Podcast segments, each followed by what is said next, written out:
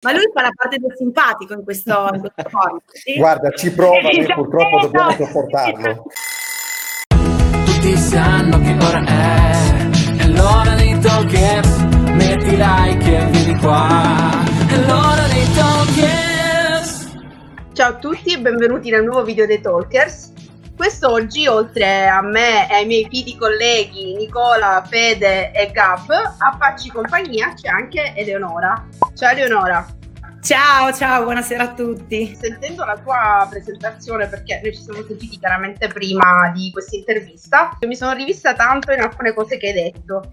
Ad esempio il fatto che la tua passione per il calcio nasca dal rapporto con tuo padre, ad esempio, perché io nel mio caso io ho una forte passione per la musica, anche quella nata per quel motivo, eh, però eh, volevo un attimo approfondire questa cosa successivamente, poi con la mia domanda, perché nel frattempo vedo che i miei colleghi stanno fremendo per rivolgerti loro le, le loro domande. Quindi Ho lascio paura. la parola a loro. Eh, fai bene Fai bene. paura. Ciao Leonora, Eh, allora cominci con me con una domanda un po' piccantina. Com'è lavorare in un mondo prevalentemente maschile? Quali sono i suoi pro? Quali sono i suoi contro? Ma diciamo che ci sono più contro, è un ambito davvero difficile per noi donne. Anche nel 2020 mi sento dire che la donna deve fare la donna, dunque di conseguenza stare a casa, eh, pulire i piatti, perché sai, la donna che va in televisione magari fa bella presenza e tutto, quando magari ci accompagni un attimino di conoscenza, perché mh, giustamente per essere in quell'ambito lì o, o ti piace davvero o hai avuto qualche fortuna caduta dal cielo. E dunque farsi Certo. spazio in uh, un mondo ancora nel 2020 dominato dal maschilismo più totale è, è davvero difficile, però allo stesso tempo i, i pro che ci sono è il fatto di far vedere a tutti che le donne e il calcio possono andare d'accordo senza alcun problema. Brava Eleonora. Beh, allora è il caso di dirlo, dire donna e dire calcio, no? Esatto, bravo. Che sviolinate il nostro, Sì, il nostro. Sta lì col violino. Eh, alla Gilardino. Bene, eh, Eleonora, sappiamo che hai vinto il workshop di Sport Italia. Poi ci salutiamo da far parte della redazione di Sport Italia.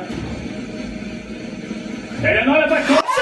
Se puoi definirmi la tua esperienza, che cosa ti ha lasciato, se hai avuto qualcosa che ti ha veramente stupito o magari anche al contrario deluso. Il workshop è un concorso che Sport Italia fa ogni anno per dare la possibilità a tutti i ragazzi provenienti da qualsiasi parte del mondo di cimentarsi in tutto quello che riguarda prove di conduzione, inviato, telecronaca.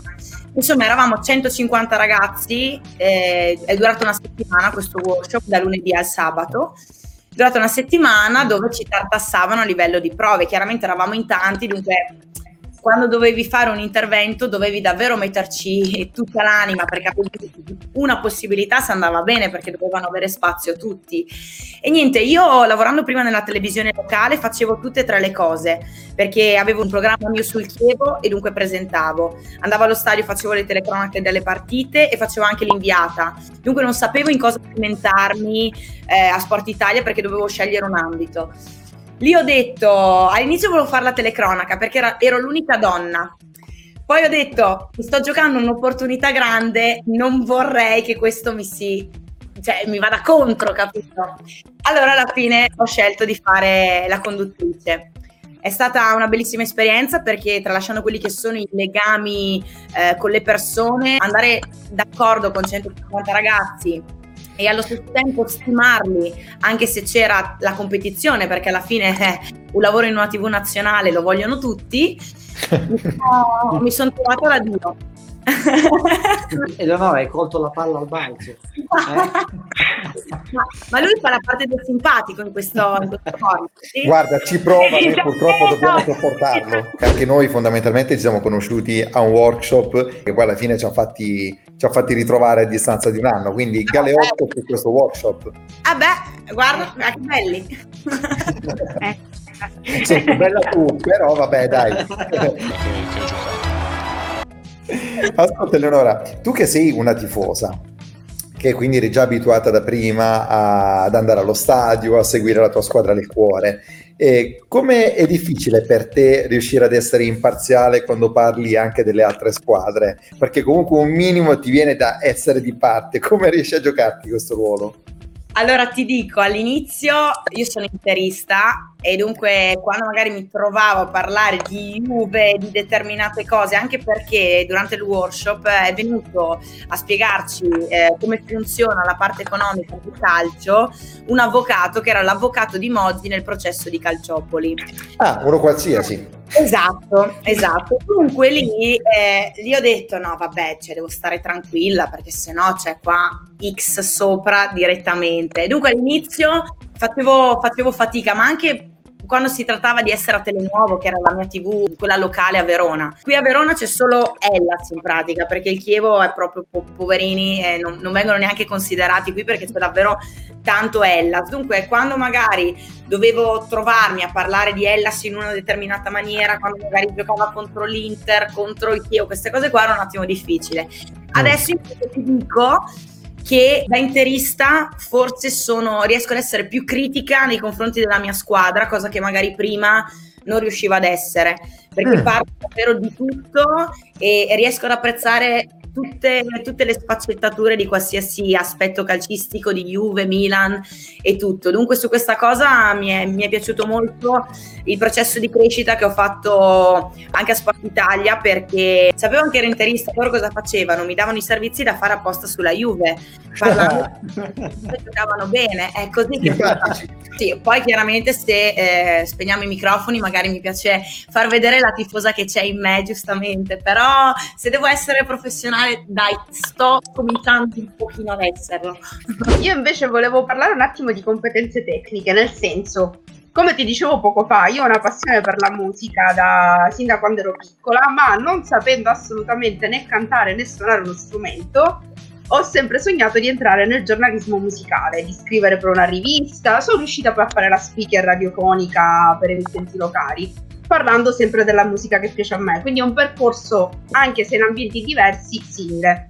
Io volevo sapere, a te è mai capitato di giocare? Comunque le competenze tecniche come le hai acquisite? Semplicemente guardando le partite o insomma che, che tipo di lavoro hai fatto? Ecco.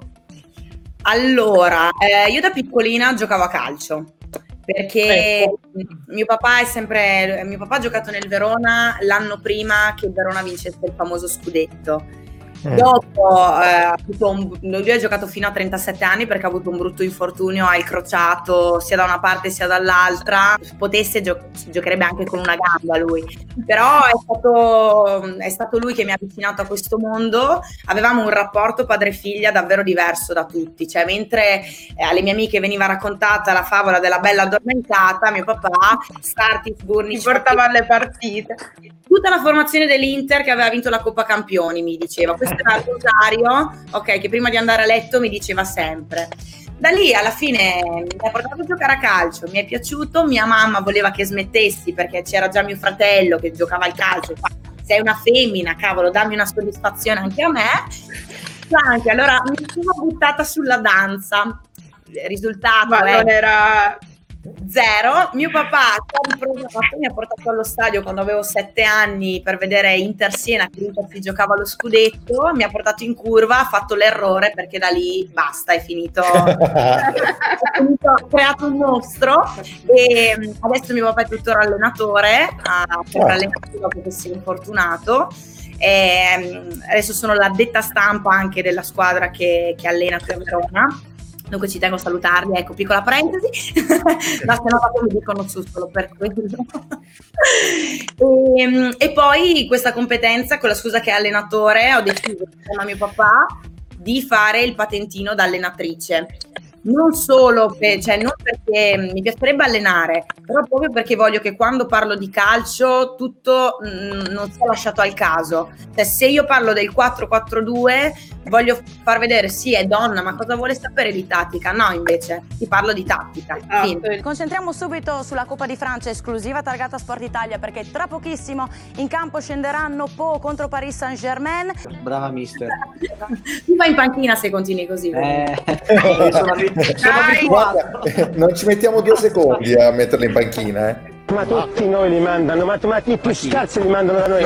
Direi che siamo in conclusione di questa puntata. Ringraziamo Eleonora per essere stata qui con noi stasera. Grazie Eleonora. Mi raccomando, seguiteci sulle nostre pagine Facebook ed Instagram.